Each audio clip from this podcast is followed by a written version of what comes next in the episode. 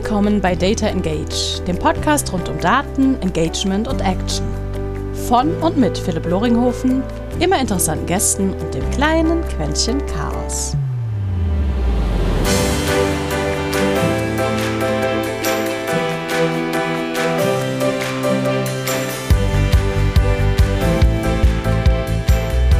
Und herzlich willkommen zu einem kleinen Podcast, der sich um Marketing, Daten, ein bisschen Kommunikation, aber am Ende des Tages immer darüber dreht, wie können wir eigentlich cooler, angenehmer kommunizieren mit, für unsere Kunden, für uns selbst im Marketing. Heute jemand dabei, von dem ich rein aus der Distanz schon jede Menge über, ich nenne es mal, Data Experience lernen durfte und wo ich mich unendlich freue, dass sie heute dabei ist.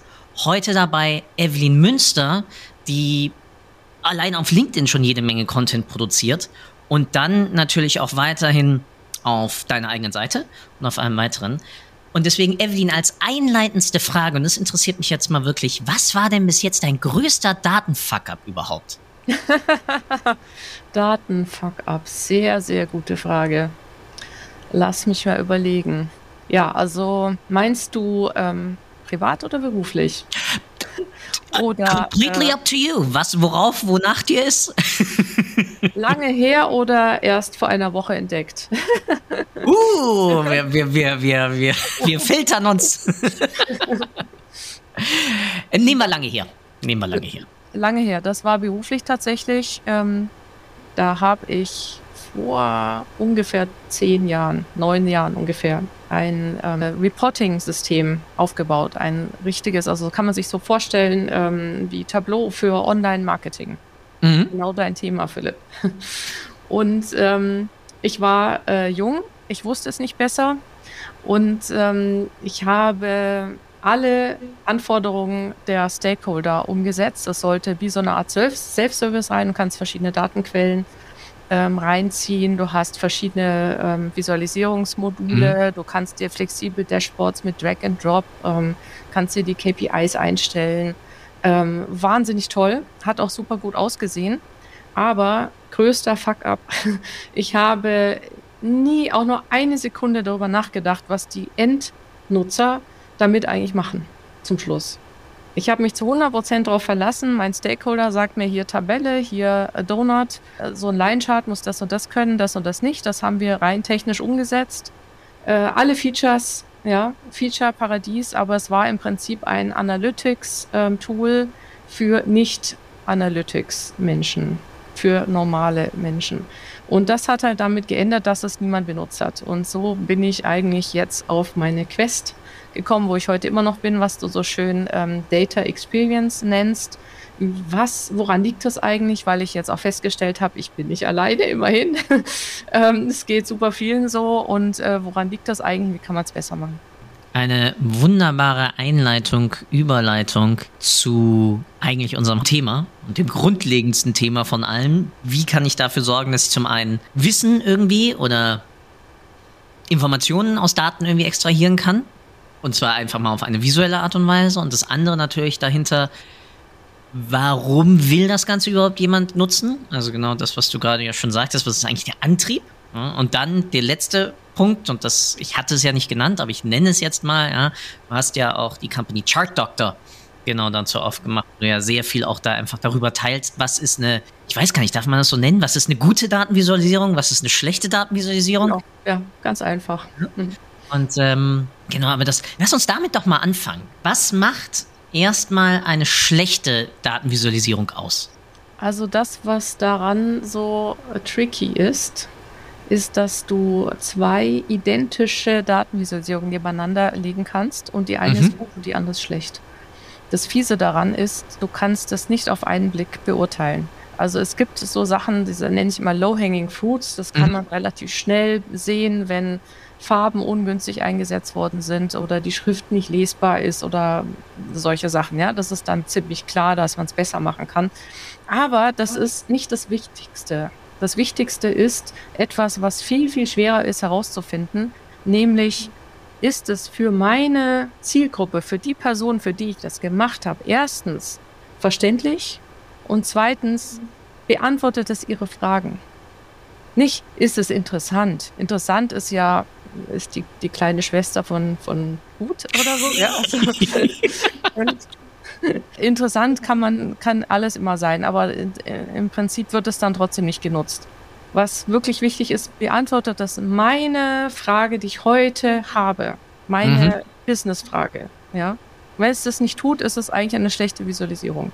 Auch wenn sie noch so toll aussieht und noch so toll irgendwas präsentiert ist und ein Narrativ da ist und alles bestes UX-Design ähm, hilft nichts. Also das ist meine persönliche Definition von guter Datenvisualisierung.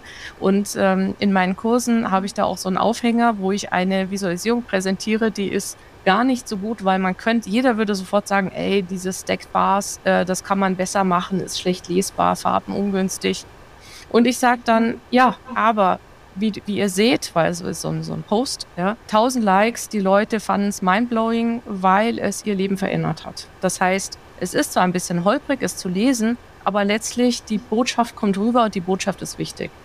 Und das ist, das macht für mich eine gute Datenvisualisierung aus. Das heißt, ich bin ganz weit weg abgerückt von dem, es muss immer super gut aussehen und super stylisch sein. Es ist schön, klar, wenn man das auch noch kann, super, ähm, aber ist nicht das Wichtige. Mhm. Deswegen können auch nicht Designer gute Datenvisualisierungen machen. Aber auch ein Designer geht ja mit einer Problemstellung an ein an den Entwurf eines, eines Interfaces. Also der geht ja auch mit einer, mit einer Hypothese ran und an einem Nutzungsziel. Wir als Analysten haben natürlich die, die Herausforderung, dass sich zum einen unterschiedliche Perspektiven und unterschiedliche Wissensstände und ein Design, also ich will jetzt nicht die Arbeit eines Designers gerade einfacher reden, als sie ist, weil das, aber ich glaube, dass die Einstellung dazu, und deswegen nenne ich es ja Data Experience, weil es ja auch, weil ich ja auch über visuelle Elemente sowohl unsere Aufmerksamkeit bei der Verarbeitung von Daten hin zu Wissen oder Informationen lenke, weil ich über die Darstellungsformen natürlich auch ähm, gewisse Heuristiken, die wir als Menschen ja einfach mit uns rumtragen, teilweise auch auslöse. Und weil ich natürlich in diesem gesamten Potpourri schon allein über Kontraste, du hast es wunderbar gerade angesprochen, über Farben, ja. Nutzergruppen, ja, weiß ich, dass ähm, einer meiner Nutzer zum Beispiel farbenblind ist. Ja, also mein, mein Vater war, hatte eine ähm, Grün-Rot-Schwäche. Mhm. So, habe ich jetzt nicht geerbt, also nicht, dass ich wüsste und ich habe alle Tests schon gemacht und mache mhm. sie auch immer wieder. Aber ähm, er hatte zum Beispiel wirklich dezidiert dann bei den Auswertungen von den Betriebskennzahlen, ja, wo teilweise ja ähm, Schriften dann rot und grün, ja, ähm, da hatte er einen Wirtschaftsprüfer, der hat teilweise dann bei den Interimssachen teilweise das Minuszeichen bei den Negativwerten nicht mitgenommen und damit war natürlich dann die Interpretation, ist das jetzt ein ja, soll, haben Vergleich etc. auf einmal mega schwierig. Einer der Gründe, weswegen er dann ausgetauscht wurde aber alles entweder nur rot und grün war, die Zahlen, und er konnte es dann nicht unterscheiden. Ganz genau. Ja, also das ist auch ein ganz, ganz wichtiger Punkt bei den Farben, dass man, ich nenne es immer ähm, Double Encoding. Das heißt, du darfst dich nicht auf die Farben verlassen. Du musst immer noch einen zweiten Hinweis mitgeben, mit was auch immer deine Farben jetzt aussagen soll. Geht nach unten, da musst du halt, kannst du es rot machen, aber du musst auch einen Pfeil nach unten machen, zum Beispiel. ja. ja ähm, weil dann bist du fein raus bei äh, Farbenblinden, weil sie es dann trotzdem noch lesen können. Ja. Aber das, das sind so Sachen, die sind so generisch, ähm, da muss man nur kurz auf eine Visualisierung gucken und kann wirklich sofort sagen, ist die gut oder schlecht. Also auf, auf, dieser, auf dieser Ebene ja, der Lesbarkeit. Aber, ob sie die Frage tatsächlich beantwortet, ist halt super schwierig herauszufinden. Und in so vielen Diskussionen, in Datenvisualisierungsforen, überall geht es halt immer nur um diesen einen Bereich, ja, der mhm. Lesbarkeit. Und was tatsächlich du mit den Daten machst, ob die wirklich für dich äh, actionable sind, also ob du auch wirklich damit was anfangen kannst, darüber wird gar nicht diskutiert. Mhm. Aber ich finde, es ist unser Job. Und UX-Designer gehen eigentlich mit gutem Beispiel voran, weil sie ja genau sagen, Design ist nicht nur Ästhetik, Design ist Funktion. Und UX-Designer würde immer fragen, was ist eigentlich das Problem? Was ist eigentlich die Frage? Also diese, diesen Ansatz, der kommt wirklich aus dem UX-Design. Ja. Es ist nur witzigerweise so, sobald wir, also damit meine ich Datenanalysten, aber auch Designer mit Daten zu tun haben, wird es so groß, dass wir vergessen, warum wir es eigentlich machen wollten. Also wir vergessen nach dem Nutzerproblem zu fragen oder wir haben gefragt, aber wir vergessen es dann irgendwann wieder und äh, prüfen unser Design nicht täglich ab, ähm, ob es jetzt eigentlich die Frage beantwortet oder wie gut. Und das ist das, was so verrückt ist und so schwierig ist an Daten. Also eigentlich klingt das total banal, ja. Du musst halt die Fragen der Nutzer beantworten. Ja, gehen, natürlich muss das. Wir überall. Aber Frau Rich, ein wunderbares Beispiel zu deinem ähm, zu dem einleitenden Punkt vorhin von wegen äh, ein schlechtes, ein visuell schlechtes Design kann trotzdem das Problem lösen, ist noch immer der klassische Vergleich Airbnb zu Craigslist. Craigslist als der Ursprung des ähm, Classifieds Businesses, also eBay Kleinanzeigen etc. Blaue Schrift auf weißem Grund mit ein paar Icons beziehungsweise eigentlich klassische HTML-Tabellen und Airbnb high polished, äh, funktionell, ja, teilweise, und das war auch noch zu meiner äh, Wimdu-Zeit, ja, auch als einer der Airbnb-Klone, mhm. wurde massiv noch immer Craigslist aufgenutzt und es wird heutzutage auch noch teilweise für ganz viele Inserate zum Beispiel auch noch genutzt bis dann irgendwann Airbnb sozusagen Craigslist als Datenlieferant auch genutzt hat für seine eigenen Inserate. Aber andere Story, mhm. Stichwort dann Growth Hacking. Mhm. Aber Airbnb heutzutage, also nicht Airbnb, aber Craigslist, wenn du das teilweise Leuten noch immer vorsetzt und die fragst, ja, was würdest du da machen, dann springt bei einem Designer irgendwie so der, ich weiß nicht was irgendwie hoch. Wenn du dir ja, dann genau. aber die Wirtschaftszahlen anschaust, sozusagen, was haben die für Ausgaben im, für sozusagen ihre ganzen Assets und etc. Alle das im Hintergrund gegenüber einem Airbnb, wie viele Designer und Trala da sozusagen dran ackern. Ja, da hast du einen ziemlichen Unterschied. Und da merkst du dann genau das. Was ist eigentlich der Grund, weswegen das Design ist so, wie es ist? Und Craigslist hat einfach gesagt, ich bin eine Multifunktions-Inseratseite. Hm. So. Und Airbnb war der Fokus halt, ich verkaufe, ich ermögliche dir schon in deiner nächsten Reise, in deinem nächsten Urlaub, Trala, dich reinzuträumen, dich, ja, also es ist viel mehr dann dort, ich nenne es mal Inspiration vielleicht, ja. Und damit landet man dann genau das, was du gerade sagtest. So, was ist der unterschiedliche Beweggrund, dass jemand überhaupt dahin geht? Kam mir nur gerade, sorry für den Exkurs genau zu dem, zu ja. dem Aspekt. Ja, das ist mega interessant. Also ich habe ja heute auf LinkedIn gepostet, diese, äh, welche Apps, äh, wie, welche Datenvisualisierung pro App ist besser für so Kalorientracking. Und da sieht man ganz deutlich, also zwei verschiedene. Äh, bei einer waren wirklich gute UX-Designer am Werk und die anderen haben wahrscheinlich nur Entwickler. so wie es oft so der Fall ist, ja. Und wenn man dann im Detail schaut, wie viel Arbeit da reingeflossen sein muss, damit die auf dieses Ergebnis kommen, ich finde das immer wieder bewundernswert. Und ähm, also das ist durchaus auch so, dass äh, Designer jetzt nicht nur sagen, wir müssen das irgendwie aufhübschen äh, visuell, sondern dass unglaublich viel Arbeit in äh, wird diese eine wichtigste Datenfrage wirklich beantwortet innerhalb der ersten drei Sekunden, wo du drauf schaust. Und das ist bei der einen App ganz gut gegeben und bei der anderen nicht. Ja, das ist wirklich äh, bemerkenswert. Der Design, also der drei Sekunden Test ist ja. wunderbar äh, immer zur aktiven, also zu, zu, zur Wahrnehmung, also auch wahrnehmungspsychologisch mhm. sozusagen, was ist das, was, was mir direkt ins Auge springt. Ähm, dann gibt es ja, also, lass uns mal, wir hatten ja gesagt, okay, ich muss erkennen, was die Herausforderung oder die Frage sozusagen, die mein, oder das Unbekannte, was der Mitarbeiter, mein Kollege gerade hat, den er das, die Frage, die sie irgendwie an die Daten stellt. Jetzt habe ich mich damit auseinandergesetzt, etc., habe etwas vorgelegt. Jetzt lass uns mal in den, weil ich glaube, wir sind uns beide einig, ein Dashboard oder ein Report ist theoretisch nie fertig, weil sich ja auch bei meinem Rezipienten, der das Ding benutzt, ja auch die Frage weiterentwickelt. Wie erkenne ich dann, über welche Methodiken, ähm, ob ich eigentlich dann auf dem richtigen Weg bin? Also Stichwort, man kann natürlich ein Shadowing machen. Das heißt, ich schaue dann an, wie wird das Ganze genutzt. Aber was, was kann ich da noch tun? Geht es über qualitative Fragen? Was ist da so deine Erfahrung, wie ich dann wirklich rauskriege, liebe Kollege, liebe Kollegin, hilft dir das Ding überhaupt?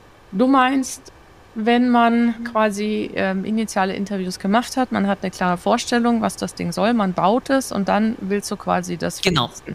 Genau. Meiner Meinung nach ist ein bestes Zeichen dafür, dass du ein, wieder ein Interview machst mit einem Prototypen, der eine Geschichte drin hat. Ja, okay. Storytelling. Das heißt, du darfst jetzt nicht nur irgendwelche Dummy-Daten oder beliebige Daten da zeigen, sondern es muss eindeutig irgendwas sein, was nicht passt. Also ist immer gut oder irgendwas, wo du denkst, ah, das müsste demjenigen eigentlich auffallen. Und das ist genau die Aufgabe, die dieses Tool erfüllen soll. Ja, also fällt mir jetzt ein Beispiel ein. Äh, wenn du sehen willst, ob irgendwelche Bestellungen ähm, zu lange nicht bearbeitet worden sind und das ist deine Hauptdatenfrage, dann müsstest du da was einbauen, dass da drei Bestellungen oder eine Bestellung ganz lange nicht bearbeitet wurde, mhm. zum Beispiel. Und dann machst du ein Interview, User Feedback Interview heißt das, und dann beobachtest du, fragst du erstmal, ähm, was siehst du hier? Und bittest äh, den Nutzer ähm, zu sprechen, also laut, mhm. laut denken. Und dann beobachtest du, wie lang er sich aufhält bei dem, in dem sogenannten Decoding-Prozess. Das heißt, was bedeutet eigentlich dieser Punkt, diese Linie, diese Farbe, diese, dieses Chart? Ähm, wieso habt ihr das jetzt rosa gemacht? Ähm, hä, was bedeutet das Label? Wie lange er sich mit sowas aufhält und wie schnell er zu dieser Erkenntnis kommt. Und mhm. du weißt, dass du gewonnen hast, wenn ein Nutzer drauf schaut und innerhalb von, weiß nicht, zehn Sekunden sagt, hä, was ist denn mit diesen Bestellungen los? Oh mein Gott, da muss ich mich drum kümmern. Das ja. heißt, ein gesamtes Design wird in dem Moment unsichtbar. Die Daten sind unsichtbar. Sie schauen durch, durch alles durch, direkt auf das Problem aus der echten Welt. Und das ist eigentlich so der Idealfall. Und dann weißt du, jo, funktioniert. Und ähm, wenn äh, sie sich aber mit Sachen noch aufhalten, dann weißt du, okay, an der und der Stelle muss ich es noch ein bisschen verbessern. Ja. Das ist, ähm, sagen wir mal, das ist so die Idealsituation bei äh, sogenannten Operational Dashboards. Mhm. Ja. Ich liebe Operational Dashboards, weil die am einfachsten sind zu visualisieren, weil die, diese Datenfragen sehr klar sind, weil es halt Routine-Jobs sind. Äh, da ändert sich dann auch nicht mehr so viel. Klar, auch da ändert sich ab und zu mal was, aber nicht mehr so viel. Und ähm, die Antworten äh, führen in klare Aktionen. Ja, es ist genau definiert, was du mit so einer Bestellung machst. Blöd ist äh, Strategic Dance Sports, also nicht blöd, aber herausfordernder, weil da ist das offener. Ja, mhm. nach was suchst du eigentlich und was würdest du dann machen? Das ist so ein bisschen Knowledge Generation, nenne ich das immer. Das heißt, da ähm, ist es oft einfach nur, da kannst du das nicht so genau eingrenzen. Ja, das ist dann interessante Erkenntnisse, mit denen keiner gerechnet hat und die dann eben zu neuen Strategien führen, die man vielleicht in seinem Business ähm, braucht. Ähm, das, das ist schwieriger, das ist auch ein bisschen schwieriger zu vertesten, ehrlich gesagt. Da geht es ja auch, also bei Strategic geht es ja auch meistens immer um, sagen wir mal, Year-over-Year, Long-Term-Ansichten, ähm, teilweise vielleicht sogar mit Prognosemodellen schon mit eingezogen und ähnlichem. Das heißt, ich habe ja, ja, es ist strategisch, es ist ja gar nicht, ja. Ähm, aber, ja, aber, ein, eine aber, Sekunde aber, einmal zurück. Okay. Ich finde das mega geil, deine Aussage, dass ich sozusagen Auffälligkeiten auch schon in diesen initialen ersten Review-Prozess oder so mit aufnehme, um genau dann zu schauen, kann die Person im Endeffekt diese Auffälligkeit unter einem bestimmten Zeitaspekt ja auch identifizieren. Das nehme ich mit. Das habe ja, ich mir gerade in den Kopf okay. eingebrannt, weil sonst gehe ich natürlich immer mit Echtweltdaten ran und trala. Aber mhm. genau, der Faktor ist, erfüllt das Dashboard überhaupt seinen Zweck, kriege ich ja erst raus, sobald ja eigentlich mal aus dem, der Entwicklung sind es Unit-Tests, ja. Da teste ich sozusagen dann, ja, Bedingungen gegeneinander und ähnlichem. Und das ist ja sozusagen ein Echtwelt-Unit-Test. Kriegt mein User genau diesen, diesen Signal dann mit. Mega geil. Vielen Dank. Es ist genau wie Unit-Tests, genau. Ähm, eine, ein zweiter Trick ist, den du äh, machen kannst, auch bei äh, Strategic Dashboards, wo es nicht so ganz genau klar ist, was mhm. jetzt erkannt werden soll. Also auch immer eine Story einbauen, aber dann fragen, das, was du siehst, ist das jetzt gut oder schlecht? Also es ist eine Frage auf, auf Kindergartenniveau. Ja, also ganz, ganz einfach formuliert. Aber das, ähm, da muss der Nutzer dann überlegen, also das interpretieren. Nicht nur sagen, okay, ich sehe, dass da was hochgegangen ist und da ist äh, was abgerauscht. Und den Rest behält er in seinem Kopf. Also die mhm. Interpretation, die ist ja meistens, die, die formulieren wir nicht mehr. Ja. Sondern ist das jetzt gut und warum? Und dann müssen sie solche Sachen sagen, ja, dass das da um 10% gesunken ist ist nicht so schlimm, wenn es jetzt um 15 Prozent singen würde, wäre es schlimmer, weil dann wäre es unter dem vom letzten Jahr. Und dann weißt du so, wie, wie sie rechnen und wie ihre Logik ist. Und ob das, was du quasi in das Dashboard reingebaut hast, tatsächlich bei ihnen auch so ankommt und so interpretiert wird. Mhm. Das super, ist natürlich auch eine Joker-Frage. Äh, äh, sorry, das ist natürlich auch mega spannend, weil du damit auch viel mehr nochmal Parameter kriegst, womit du zum Beispiel auch ähm, Change Verläufe, also äh, Spark Graphs und ähnliches ja auch wiederum einfärben kannst zu gewissen Punkten. Ja, also wenn ich ja. ähm, einen Year-over-Year-Change einfärbe und sage, okay, mein äh, mein Floor-Punkt sind irgendwie äh, 8 Prozentpunkte Veränderung und mein Ziel sind 15 und dazwischen ist alles mehr oder minder normal, aber sobald es sozusagen da drüber liegt, äh, bitte Alarm auslösen, weil ähm, dann müssen wir entweder in die Daten reinschauen und beten, dass uns beim Import nichts schiefgelaufen ist, oder wir haben wirklich einen Business-Critical-Prozess gerade, der irgendwo komplett aus dem Ruder läuft. Ja, das genau, ist auch genau, sehr schön durch dieses Nachkalibrieren. Das, ja, also ich bin immer wieder erstaunt, wenn man einmal so richtig verstanden hat, nach was die Leute schauen und welche Berechnungen sie im Kopf quasi noch machen und was alles unsichtbar ist, wie viel man eigentlich in ein Dashboard einbauen kann. Mhm. Ja. Und was, warum sehen wir dann so viele äh, Timelines, die einfach nur runtergehen ohne irgendwelche Hinweise? Erstens, weil überhaupt schon niemand so gute ähm, Interviews macht und das weiß. Ja, liegt natürlich auch daran, weil es einfach nicht ähm, gesehen wird als Aufgabe von äh, Dashboard-Bauern oder Datenanalysten, dass sie überhaupt so tief gehen. Also da, ja. wenn er so tief gehen will, muss er sich das quasi persönlich erkämpfen gegen den Widerstand der eigenen Abteilung und der, der Business-Abteilung wahrscheinlich auch noch. So, aber erstens, wir sind nicht so tief gegangen. Zweitens, Tools. Da willst du dann mal ein Event, also vielleicht eine äh, vertikale Linie einziehen. Ähm, am 11.07. ist das passiert. Geht nicht. Ja? Oder du willst was einfärben oder du willst einen be bestimmten Bereich einfärben oder lauter solche wirklich, wirklich hilfreichen Sachen werden von Tools nicht unterstützt. Ja. Und das Stimmt ist schade. Ja. ganz unter uns. Ähm, ich würde total gerne ein Dashboard-Tool bauen. hey, es gibt genügend Open-Source-Lösungen da draußen, auf denen man aufbauen kann. Ja. Also die sind alle nicht so in, die sind alle nicht so schlecht. Also äh, wenn irgendjemand Bock hat, ähm, ja, also ich, irgendwie muss ich das noch machen in diesem Leben. Also ich habe viel schon mit, mit D3 und ähm, ein paar anderen schon immer wieder rumgespielt. Hast du? Okay, cool. Ja, und ähm, man kann ja auch einiges schon in Power BI zum Glück dann über D3 beziehungsweise auch über Python Libraries und ähnliches ähm, mit einladen. Ja, und ich arbeite im Hintergrund zum ja? Faktor nur Markierung von Zeitverläufen, also Stichwort Annotations, also Annotierung von relevanten Events und ähnlichem, auch gerade an zwei Sachen. Äh, die wird zum Veröffentlichungszeitpunkt noch nicht fertig sein, aber wo ich so zum Beispiel relevante Ereignisse im Marketingverlauf, eine Kampagne hat sich geändert, eine Kampagne wurde deaktiviert, wir haben das Budget über einen gewissen Prozentsatz erhöht oder ähnliche Sachen. Also Sachen, die ich, wenn ich im jährlichen Vergleich irgendwann dann mal schaue, ja, wie war denn unsere Performance, dann ja auch schon allein mal nur als, wie du es ja gerade schon hattest, Markerlinien haben will, zu zeigen, hey, hier ja. haben wir gerade ähm, die Kampagne, die vorher 60 Prozent unseres Budgets verbraten hat, deaktiviert. Genau, so, genau. Das wirkt das sich massiv ja auf meine Performance aus. Business-Ereignisse, ja. umso größer dein Unternehmen wird, umso weniger hatten das Einzelpersonen dann im Kopf, was alles passiert ist. Ja. ja. Wie willst du denn dann die Daten interpretieren? Das geht ja gar nicht.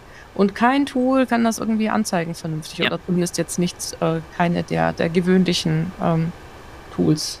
Die, Null. Ich habe auch in allen Libraries noch nichts gefunden, das an, also me mega Das ist aber auch schwierig, ja, wie man solche, also so diese Events, ja, die können ja auf verschiedenen Dimensionen ähm, passieren ja. und auf verschiedene KPIs äh, Einfluss nehmen und auf andere nicht. Das ist jetzt nicht so trivial, das verstehe ich, aber. Ja, aber erstmal hätte ich ja das Datum. Mhm. So, also ich kann es ja, ja, wenigstens schon mal allein auf einer Zeitleiste ja, mir legen mit einem, sagen wir mal, Verlaufsgrafen ja, rein. Also, wenn man mal ganz basic Nummer denkt. Ja. Du willst ja vor allem so einen Vergleich vorher, nachher. Ja. Und das müsste eigentlich drin sein. Ja. Zwei Trendlines. Vorher, nachher. Easy. Habe ich noch nie gesehen. Hey, easy ja gerade nicht, weil es fehlt uns ja. Ja. ja. Aber lass uns mal zu einer, weil du hast ja bis jetzt angesprochen Strategic Dashboards und ich glaube Operational. Ja. Und äh, jetzt korrigiere mich, aber ich glaube, es gibt doch vier. Wir haben noch Tactical und wir haben ähm, Analytical, oder? Ja. Strategic, wenn ich mal von der Zeitleiste denke, Strategic ist so, wo entwickeln wir uns hin? Wie gesagt, ich habe irgendwie eine Zukunft und, und Operation ist sozusagen der, der kürzeste Zeitraum, irgendwie weiß ich nicht, daily oder wenn ich in einer, in, einer, in einer Produktion wäre, vielleicht sogar hourly oder minütlich. Stichwort irgendwie Predictive Maintenance oder ich habe keine Ahnung was, ja. Und dazwischen habe ich ja dann genau die anderen beiden, ja, also Tactical und Analytical. Mein Hauptproblem ist, die beiden kriege ich nie auseinandergehalten. Hast du da irgendeinen Trick? also ich glaube, ich kriege äh, Tactical und, ähm, und Strategic nicht auseinandergehalten. Okay. Weil ich das ähm, Inhalt nicht, nicht, also, also vom Prinzip, wie ein Dashboard funktionieren muss, ähm, keinen großen Unterschied sehe. Mhm. Also Analytiker ist für mich mit vielen Filtern. Das heißt, es ist etwas für ähm, Datenanalysten, die eben ein Verständnis haben, wissen, wie sie Daten abfragen, was sie, wie sie die Frage formulieren, welche ja. Frage sie überhaupt haben und wie sie dann das Ergebnis interpretieren. Ja, die, die können sich dann dadurch fitzeln. Das ist für mich ein Analytical Dashboard. Ja, wo du einfach äh, sehr, sehr offen bist. Du weißt noch gar nicht genau, was du findest. Ähm, du schaust mal so rum, ja, ob dir irgendwas Interessantes auffällt. Das ist so das Gegenteil von Operational. Also das ist am aller, aller weitesten und am allerschwierigsten zu designen, weil du ja keinen blassen Schimmer hast, was die Datenfrage ist. Ja. Hm. Allerdings, ich habe jetzt auch an einem Analytical äh, Reporting Projekt gearbeitet, also ein komplettes Tool für eine große Organisation, äh, wo alle ziemlich data literate sind. Also da kann man das durchaus machen. Die wissen, was sie wollen und wie sie die mhm. Schritte einstellen müssen.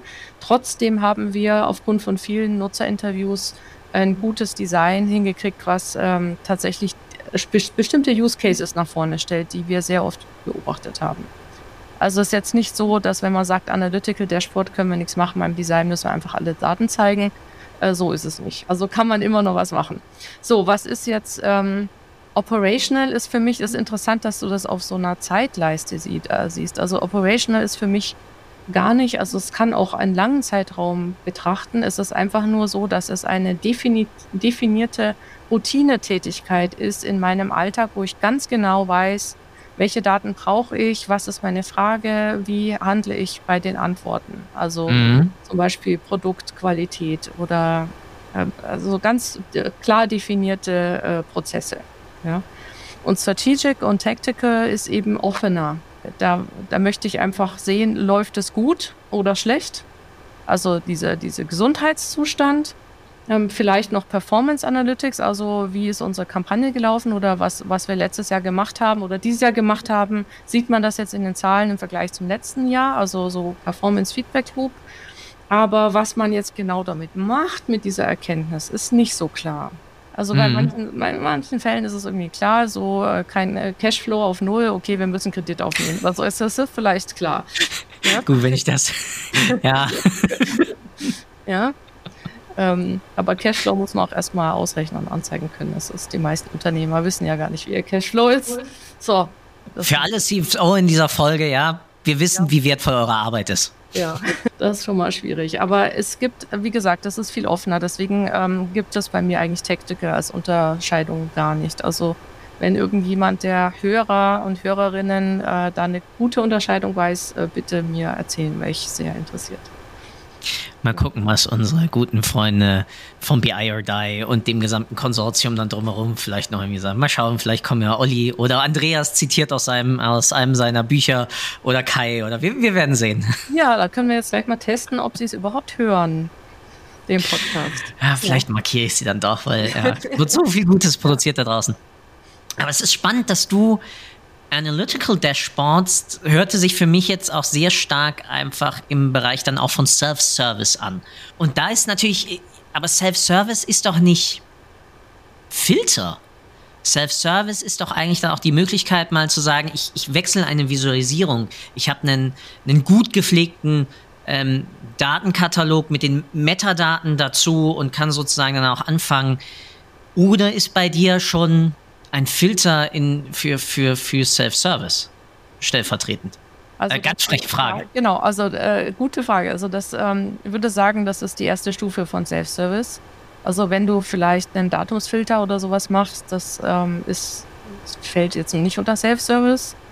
Aber wenn du so Filterkombinationen machst, ja, so mehrere, die man erst noch durchsteigen muss, ähm, dann ist es einfach in der Beobachtung, wenn du mal trackst, wer das tatsächlich macht, das machen nur Leute, die wirklich datenkompetent sind. Ja. Ja, die anderen machen es nicht, weil sie, nicht nur, weil sie nicht verstehen, wie sie das kombinieren sollen, sondern weil sie auch ihre Frage, die sie vielleicht in normaler Sprache formulieren könnten, schon gar nicht in diese Datensprache rüberkriegen. Was heißt das denn jetzt in Form von Filtern? Ja, uns ist das so in, in Fleisch und Blut übergegangen, aber es ist nicht selbstverständlich. Deswegen mit vielen, vielen Filtern musst du immer vorsichtig sein. Und ja, ich habe schon gesehen, dass Leute das schon Self-Service nennen.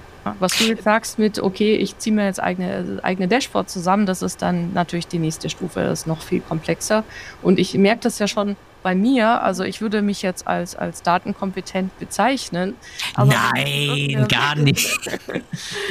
so mittlerweile. Aber wenn ich in irgendeinem Tool, wo ich neu bin, mit Daten, die ich noch nicht so gut kenne, mir jetzt ein Dashboard zusammenziehen muss, ähm, dann habe ich Schwierigkeiten, ja. Mhm. Also mir das genau vorzustellen, was ich jetzt da brauche.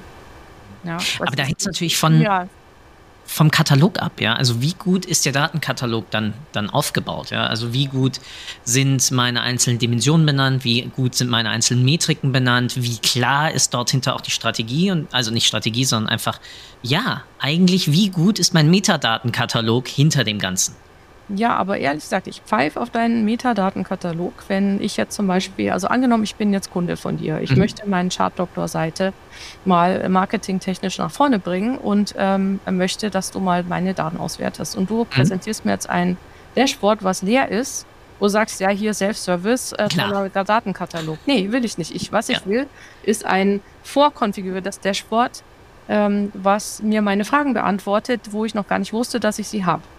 Mhm. Ja, weil ich habe noch keine Ahnung, was ich für Fragen habe. Was, was ist Market? Was, was für Probleme gibt es da? Was, was bedeutet das, wenn die Zahlen nach oben gegangen sind um 10 Prozent? Ist das dann Zufall oder heißt es schon was? I don't know. Ja, das heißt, du musst mich quasi führen mit dem Dashboard. Du musst quasi ein gutes erstes Dashboard aufsetzen, wo du quasi ein oder zwei der Haupt-Use-Cases mir quasi vorlegst und sagst, äh, oben steht dann, liebe Evelyn, deine Datenfrage ist, ähm, hat, äh, um wie viel hat die Kampagne A deine Impressions nach oben gebracht? Oder die Impressions an der Seite. Mhm. Ähm, so, und äh, das wäre zum Beispiel eine gute Datenfrage, wo man dann, oder vielleicht könnte man sogar noch besser formulieren, ja, war die, wie effektiv war die Kampagne? Ja, wo du dann auch sagst, 10% ist es nicht, ähm, du wolltest eigentlich 100% oder 300%. Also ja. da du mir dann auch so Benchmarking mitgibst, was ist eigentlich gut oder schlecht. Und da musst du mich führen, weil ich keine Ahnung habe von Marketing. Und so ist es im Prinzip, was, woran es dann immer hakt, wenn äh, Self-Service, wenn es um Self-Service geht. Weil diese Führung brauchen die Leute. Und nein, man kann sie nicht automatisieren. Es tut mir sehr leid, aber so ist es. Das kann ich das unterschreibe ich beides voll ja. und ganz. du brauchst immer das Domänenwissen. Das ist ja auch einer der Gründe, weswegen ich ein sehr starker Verfechter davon bin, dass du domänenspezifische Analysten hast, die meistens meiner Erfahrung nach eher sogar besser in den Teams sitzen und dann einen Rückkanal zu, ich nenne es jetzt mal deinem zentralen BI-Team haben oder wie auch immer dieses dann nennen, aber die genau dieses Expertenwissen was bedeutet eine Impression? Wie unterscheidet sich eine Impression auf unterschiedlichen Marketingkanälen? Ähm, wie mhm. zählt das eine Tool irgendwie Conversions, also Kaufabschluss oder irgendwas anderes? Oder wie lange ist irgendein Lookback-Window irgendwo oder wie kommen die Daten überhaupt zustande, etc. Genau das brauche ich ja, um diese Daten interpretieren zu können und dann ein, ein Coach zu sein, auch für die Mitarbeiter dann im Team, die sich dann wiederum auch über gewisse nenne es mal Template-Lösungen, dann auch wiederum gewisse Adaptionen für ihren Kanal, für ihre aktuelle Kampagne oder ähnliches zusammenbauen können und dann auch die Möglichkeit haben, zurück zu diesem Experten zu gehen und nachzufragen, hey, ich vergleiche gerade das mit dem, aber ich sehe da irgendwie einen Bruch, aber das ist komplett anders als das, was ich eigentlich gewöhnt bin, um diese, um so ein sinnvolles Team-Setup dann hinter zu haben. Jetzt ja, komplett also, irgendwie nach rechts abgebogen, gerade unsere ja. Diskussion. Ja, aber, aber das vielleicht, also Data Coaching, vielleicht ja. gibt den Begriff schon, ähm, dass wenn nicht, sollten wir das jetzt mal einführen. Das ist das Gegenteil von Self-Service. Und ähm, das äh, ist eben deswegen wichtig, weil die Menschen typischerweise nicht alleine klarkommen mit den Daten, sondern diese Expertise der Interpretation brauchen. Und in Zeiten, wo es noch keine Dashboards gab, da gab es Reports. Ja. Reports wurden manuell erstellt und da hat jemand drüber geschaut und der hat das interpretiert und vielleicht sogar präsentiert oder zumindest reingeschrieben, was er denkt, was wichtig ist. Und das äh, fliegt halt raus, wenn du Dashboards baust. Und deswegen sind mhm. Dashboards so schwierig und keiner benutzt sie, weil halt diese Interpretationsleistung wegfällt. Und ähm, mein Job in, bei Chart Doctor ist halt der, dass man mit Design einen Teil dieser Interpretationsleistung trotzdem noch liefern kann. Indem man genau weiß, Use Cases, Datenfragen, dieser View beantwortet diese Frage und ähm, ich versuche so viel wie möglich Hilfestellung zu geben, dass die Nutzer das von alleine interpretieren können. Das ist eigentlich die, das, das Ding, was ich den ganzen Tag mache. Super simpel, ja. Ja. Hm. Stichwort Data Coaching oder Data Coach. Ähm, mhm. In einer der, ich glaube, irgendwie Ende letzten Jahres Episoden hatte ich eine Episode mit Michael Streit, der bei einem Pharmaunternehmen auf sich um den ganzen Datenbereich und Marketing Data und ähm, Analytics Bereich. Und die haben dezidiert jemanden, den sie Data Coach nennen. Oh, der cool. sozusagen okay. genau damit hantiert. Deswegen musste ich gerade grinsen, mhm. ähm, als du das nochmal, also der, der, der ich habe den Begriff vor Michael noch nirgendwo gehört und seitdem auch erst noch ein weiteres Mal und heute sozusagen zum dritten Mal. Aber ja, das ist eine Sau wichtig, weil es es hört sich jetzt mega doof an, weil wir übersetzen jetzt sozusagen dann einfach nur das Wort Coach in, ins Deutsche, aber die Rolle dahinter ist ja genau durch das Trainieren und durch den tagtäglichen Umgang damit deine, jetzt kommt auch wieder das Buzzword, Data Literacy ja auch innerhalb deiner Mitarbeitenden oder auch deiner Kolleginnen und Kollegen, aber auch als Gesamtteam sozusagen zu erhöhen. Und damit dann auch wiederum zu merken, wo habe ich denn einen schwarzen Fleck sozusagen auf unserer Erkenntnislandkarte? Ja, wo brauche ich denn vielleicht dezidiert jetzt einfach mal einen Report, dem wir dann irgendwie ein höheres Management geben für irgendwelche strategischen Empfehlungen oder wo brauche ich ein Dashboard in unserem Daily Doing, egal ob jetzt strategic, analytical oder operational, um damit dann weitergehend arbeiten zu können und uns in unserem täglichen Tun sowohl zu hinterfragen, tun wir das Richtige, als auch daraus dann wiederum zu lernen ja, und bessere Ideen sowohl im Marketing als auch in anderen Prozessen dann entwickeln zu können. Ja, absolut. Und ähm, man kann es nicht automatisieren. Ja. Man kann auch nicht generelle Data Literacy Trainings abhalten und dann denken, dass die Menschen dieses eine Dashboard verstehen. Also wie du sagst, es gibt Daten, Domänenexperten, die dann eben äh, die Sachen interpretieren müssen und einem helfen müssen. Und es hilft halt dann, wenn du schon Beispiel-Dashboards hast, die irgendwie aufgebaut sind, wo du sagst, okay, das ist so ein typischen, weiß man sich, Kampagnenauswertung und dann von da aus kann man dann anfangen weiterzugehen, sagen, okay, äh, das ist schon mal interessant, ich hätte es aber gerne ein bisschen anders. Ja. Aber diese Vorgaben musst du einfach machen, weil von alleine von 0 auf 100 wird sich niemand da sein Dashboard aufbauen. Also mit immer die Möglichkeit zur, ich nenne es mal Personalisierung dessen, was ich dann gerade habe und damit ja eigentlich auch, das habe ich ehrlich gesagt auch noch nirgendwo gesehen, zu einer Versionierung. Weil für mich ergibt sich immer so, ich habe eine grundlegende Frage und dann Follow Down the Rabbit Hole kennen wir ja alle von Wikipedia. Ich fange mit einem Artikel an und klick mich dann immer durch alle möglichen Links oder so immer weiter runter, bis ich irgendwie da zum Grundlegenden. Und so nutze ich ganz oft auch irgendwelche Dashboards, wo ich mich halt, ja, man redet dann natürlich von Driller und sonst was, aber manchmal brauche ich dann auf einmal eine andere Visualisierung, die aber auf dem gleichen Datenmodell aufbaut. Also kopieren, umbauen, neu machen. Anstatt dass ich irgendwie die Möglichkeit hätte, drauf zu klicken, zu sagen, okay, Copy, umbauen, Version, tralala und dann die Möglichkeit hätte, dort dann einzuhacken und damit habe ich jetzt gerade die und die Frage beackert und daraus hat sich die und die Frage, dass ich so eine Art so eine Historie hast. Ja, so ein Lineage halt sehe, ja. wie sich im Endeffekt meine, ich nenne es jetzt mal, Forschungsreise irgendwie entwickelt hat zu diesem, zu dieser Fragestellung. Ja, ähm, das, da, da passt ein, eine äh, Vision von mir ganz gut dazu. Ähm, ich glaube ja, dass Dashboards tot sind. Guter Aufhänger. Ähm, weil ähm, es ist eigentlich immer so eine Reise. Ja? Mhm. Der Frage, dann kommt die Antwort, dann kommt die nächste Frage. Manchmal passiert was, es kommt ein Event von außen ähm, oder es kommen mehr Daten, dann willst du wieder was Neues sehen. Das heißt, du willst das eigentlich in Form von einem Thread haben, in Form von einem Chat. Ja. ja? In Form von einer, einer Timeline, wie bei Facebook. Ja. Und ähm, das dann immer wieder, du, du, kannst zum Beispiel eine Frage stellen, dann kommt ähm, eine Antwort, wenn du das und das sehen willst, dann schau doch mal da, Link. Ja? Dann kommt ein Ereignis, da ist was passiert, willst du sehen, äh, schau mal, diese Kampagne ist viel besser gelaufen als die. So Vorschläge, ja, und ja. du kannst interagieren und äh, das System weist dich auch immer auf besondere Dinge hin, wo es weiß, dass sie für dich wichtig sind. Zum Beispiel diese drei Bestellungen, von denen wir anfangs geredet haben, da käme dann irgendein Hinweis, schau mal diese drei Bestellungen, die sind schon lange nicht mehr bearbeitet worden. Das heißt, dieses ständige ähm, suchen, ja, Overview first, ähm, Zoom and äh, Drill down on demand oder irgendwie so hieß es, ja. Das ist eigentlich falsch, weil es versteckt diese ganzen Sachen, die uns eigentlich interessieren. Ja, und wir werden immer wieder dazu gezwungen, beim Overview anzufangen und uns selbst dann rein zu zoomen und zu filtern.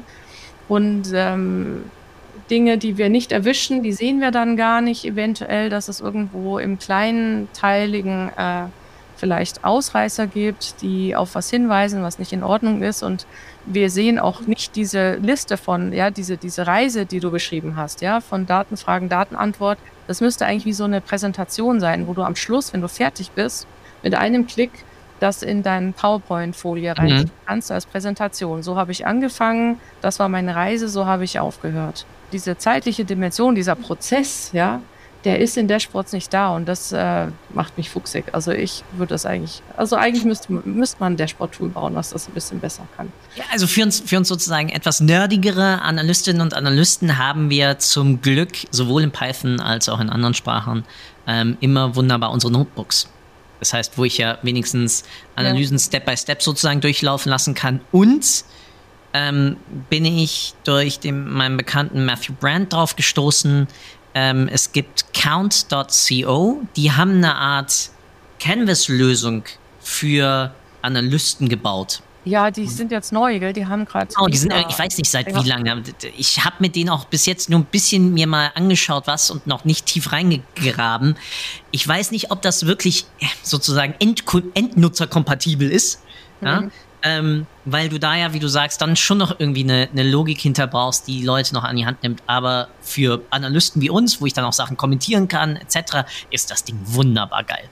Ja, also das wollte ich mir auch schon immer mal anschauen. Das ist da, das ist da wirklich mega, mega heftig. Aber dieses, diese Logik mitzuentwickeln, also eine, nennen wir sie jetzt mal sonst wie geartete Support-KI, hm. Ist natürlich genial, weil wenn auf einmal die KI weiß, Philipp, du arbeitest zurzeit sehr verstärkt mit Sales zusammen und weniger mit Branding. Sorry, dass ich immer wieder diese Marketingbeispiele reinwerfe, aber es ist halt mein Hintergrund. Ja. Und dann weiß, okay, Philipp hat, macht zurzeit sehr viele Analysen im Bereich zu Sales-Effekten und weniger zu Marketing-Effekten. Dann natürlich auch mir brav dann mit weiteren entweder Dimensionen, Metriken, Visualisierung oder auch wichtige Ereignisse. Wir hatten es ja ganz vorhin zum Thema Timeline-Veränderungen und was ist sozusagen historisch Wichtiges bei uns passiert, ähm, das dann auch mit einpflegen lassen kann. Ja, wobei ich aber auch glaube, dass allein die KI automatisch nicht auf gute ähm, ja. Sachen kommt sondern du musst sie dann auch immer pflegen mit dem, was dich interessiert, beziehungsweise die Designer müssen vorher gute Arbeit gemacht haben und wissen, was du willst. Es gibt halt so viele unterschiedliche Sachen und ich habe schon mit so ähm, AI-Tools gearbeitet, die haben mir dann mich hingewiesen auf Outlier äh, in meinen Daten, aber ich wollte eigentlich wissen, ob die Variation abnimmt. Was vollkommen anderes oder ob es ähm, Muster gibt ähm, am Wochenenden versus Wochentag. Das haben sie mir auch nicht gezeigt. Das heißt, du kannst halt so viele unterschiedliche Datenfragen haben. Die äh, KI wird immer daneben liegen, wenn du sie nicht führst. Also das müsste wirklich so eine Art Data Coach sein, der ein bisschen von der KI unterstützt ist. Ja. Das auch da. Ich, ich nicke gerade, das sieht man natürlich ja. jetzt nicht, weil ich, ich, ich mache Schweigen. Aber es ist, ja es gibt in ein paar Tools, die fragen dich dann, ist das eine gute Empfehlung, trala, aber dann tauchen trotzdem noch immer irgendwelche komplett Scheinkorrelationen auf, die aber keine Kausalkette haben. Und ich glaube, das ist ja genau das, was dabei dann fehlt. Einfach, was ist die kausale Beziehung dahinter? Und damit landen wir dann wieder ähm, sowohl bei deinem initialen Punkt, wie wir das Gespräch überhaupt eröffnet haben, was war überhaupt deine Frage, mit der du sozusagen in diese Exploration reingegangen bist oder mit der du dieses Dashboard mal hast bauen lassen, ja, bis hin zu deinem, dem Faktor, okay, hat dein Data Coach oder der Domain-Analysten-Spezialist und du selbst, welches Domänenwissen habt ihr eigentlich, was können wir da sozusagen mit einziehen? Mhm. Und das ist ja wirklich dann nicht der Weisheitsletzte Schluss, ja, aber äh, da sitzt der Pudels Kern, wenn wir das mal so zitieren, um den es ja dreht. Ja, hilft es mir am Ende des Tages, und das war das Schöne, die Fragestellung, die ich gerade habe, zu beantworten. Und da denke ich dann immer in diesem wunderschönen mal zwei Raster, Ähm, wir haben Known Knowns, Known Unknowns, Unknown Knowns und Unknown Unknowns. Und ich möchte natürlich sehr viel schieben in Known Unknowns, weil da weiß ich, dass ich da Research betreiben muss. Da weiß ich, dass ich da Exploration vertreiben muss. Und umso weniger möchte ich ja eigentlich, oder ich kann ja gar nicht wissen, wie viel ich da unten drin liegen habe in den mhm. Unknown Unknowns. Mhm. Ähm, aber von da schöpfe ich natürlich. Umso mehr ich weiß, umso mehr erkenne ich, dass ich nicht weiß. Das wäre das wär ein Punkt für das Analytical der Sport, ne? die Unknown Unknowns. Ja. Ja. Aber zusammengefasst, ähm, Daten, Erkenntnisse sind ähm, aufwendig, es ist Arbeit, man kann es nicht automatisieren.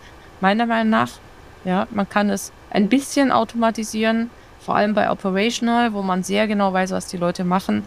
Aber letztlich kannst du es nicht ganz automatisieren, Self-Service auch nicht. Ja, leider, leider, aber das ist ja auch das, was spannend dabei bleibt, weil man als ähm, Designer dann wirklich eine gute Rolle auszufüllen hat. Und wir helfen dabei, dass Daten auch einen Return haben, weil ganz oft werden halt heutzutage immer mehr, wiederum Datenteams auch teilweise gekürzt, ähm, weil dem Management nicht hundertprozentig klar ist, welchen Return sie überhaupt erzeugen. Aber das ist ein Thema für eine komplett andere, andere nächste mhm. Episode. Deswegen, Evelyn, nochmal vielen, vielen Dank, dass du dir wirklich jetzt gerade die Zeit genommen hast. In der stressigen Phase gerade ja bei dir auch das Ganze dann mit mir hier durchzuschnacken. Und wie immer zwei abschließende Fragen, auch wenn du gerade schon so eine Art Schlusswort angedeutet hast. Aber was hoffst du, was die Leute aus unserem Gespräch mitnehmen? Und das zweite ist, und da darfst du mir nicht danken, das ist ganz wichtig. Ja, der Abschluss gehört voll und ganz dir. Da darfst du erzählen, tun und lassen, was du möchtest. Und mir bleibt damit nur noch eine Sache zu sagen. Nochmal vielen Dank und Evelyn, the stage is yours. Also, was sollt ihr heute mitnehmen? Die eine Sache ist, ähm, findet die Datenfrage raus. Ja, oder die Datenfragen, die eure Nutzer haben. Da geht kein Weg dran vorbei. Und vieles, vieles, wie ein Dashboard aussehen soll, ergibt sich dann dadurch automatisch. Also das ist wirklich das A und O, das Aller, Allerwichtigste, was ich zum Thema Datendesign zu sagen habe. Ansonsten bist du in der Situation, äh, wo sich der, deine Manager fragen, warum es dieses Data Team überhaupt gibt, was der Return ist. Vielleicht ist es dann interessant, wenn du auf die Beyond Numbers Webseite schaust. Das ist nämlich ein Bootcamp, der jetzt gerade gestartet ist am 11. Oktober. Wahrscheinlich kommt der Podcast danach raus, macht aber nichts. Wir machen eine neue Kohorte im neuen Jahr. Äh, komm auf die Waitlist. Da lernst du, wie du Datenkommunikation meistern kannst.